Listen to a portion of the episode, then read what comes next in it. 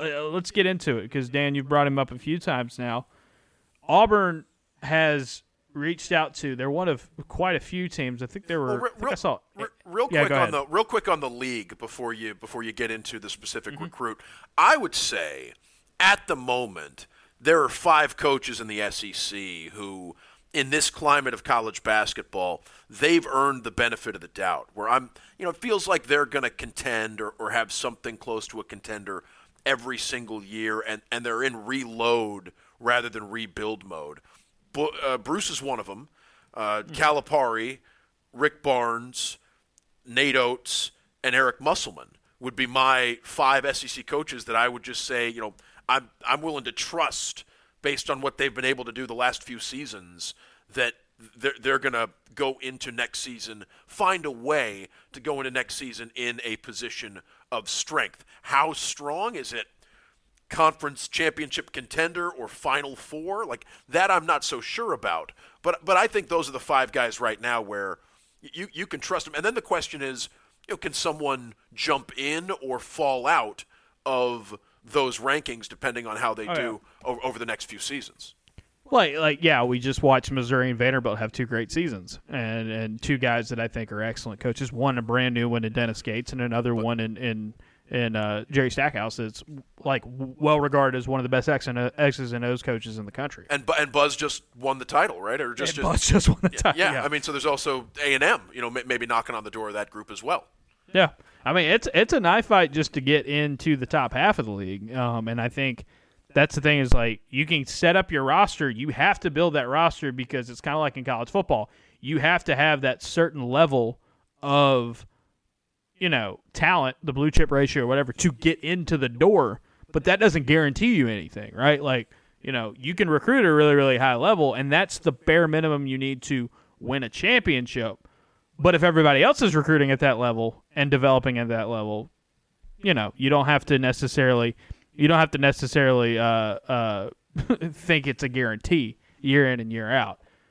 So we'll, we'll talk about some of these transfers. The big one is Matthew Cleveland, as it, as he has been reached out to by Auburn. Um, Seventeen other schools were in that list that um, that Joe Tipton tweeted out, and, and others have had it as well. Matthew Cleveland is one of the biggest possible gets anybody can get in the portal this cycle um, because of what he represents as a player. Now, he's coming from Florida State. If you know anything about Florida State, this past year they were like dreadfully bad, like out of nowhere. Because Leonard Hamilton had been, had this run of just like, oh, Florida State's just going to be awesome year in and year out, and um, you know may not always be a title contender, but like you'll look up and say, man, they're sending guys to the league. They've got everything that you want. They were awful. I don't think they got to ten wins this past season. Um, They they, They got finished th- they they finished stronger in the ACC. I know they ended up winning seven conference games, but I was bothering you throughout the year about how bad Florida State was because it felt like I mean we we just we you know talking about coaches who had set a standard. Leonard Hamilton had seemingly set a standard there in Tallahassee, and it was shocking to see them struggle out of conference against low mid major programs that Florida State usually trounces, to see them go to Tallahassee and win, and then to see them just not compete with the best teams in the ACC most of the time. bad year for Florida State. They're glad that they're glad that Louisville existed um, because that that would have they. I mean, they were on track to be kind of the the the dirt worst team in, in major con- conference basketball, but Louisville was worse. And then, like you said, down by the end of the year, they had won. They they finished fourth to last in the league. Like Georgia Tech and Notre Dame were both below them. Matthew Cleveland is like who I like. If you close your eyes and think of a Florida State player under Leonard, Leonard Hamilton, especially the last few years, Matthew Cleveland's going to be probably what you look at when you open your eyes. I mean, they have had this run under Hamilton where they just put dudes in the league that are all six seven, six eight, six nine, good size, you know, can do some of everything, freakishly athletic. I mean, Patrick Williams, uh, you had uh, you had Scottie Barnes. Um, you know, they they've had they've had just had a run. Terance Mann has been is in the league as well.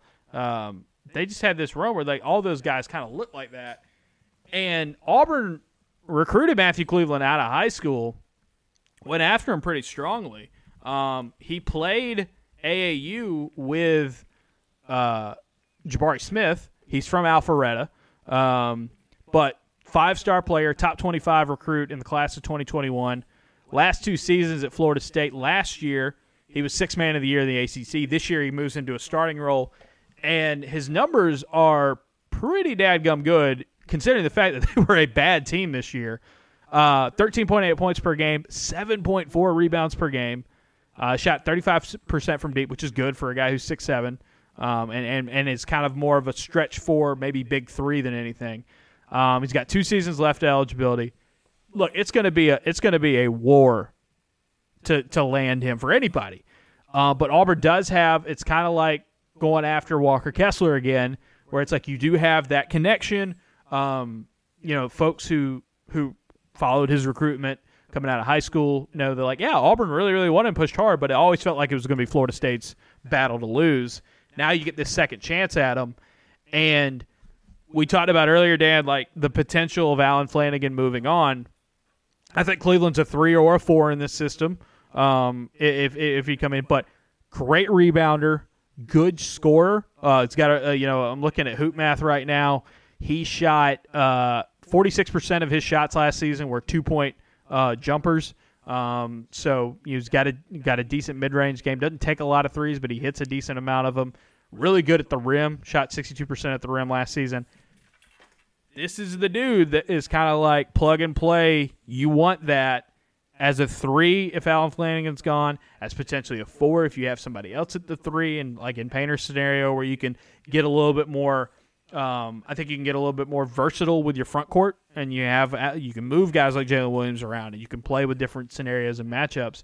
But um, we saw Auburn put the screws uh, to to the Denver Jones race and come out victorious. This one's going to be harder just because of the amount of people involved. I think, uh, but uh, you know, th- this could be this could be a massive win. You know, former five stars don't pop up into the transfer portal every day, and also former five stars that have played at a high level and have produced uh, uh, in a power conference level don't come around every day, and, and Matthew Cleveland's one of them.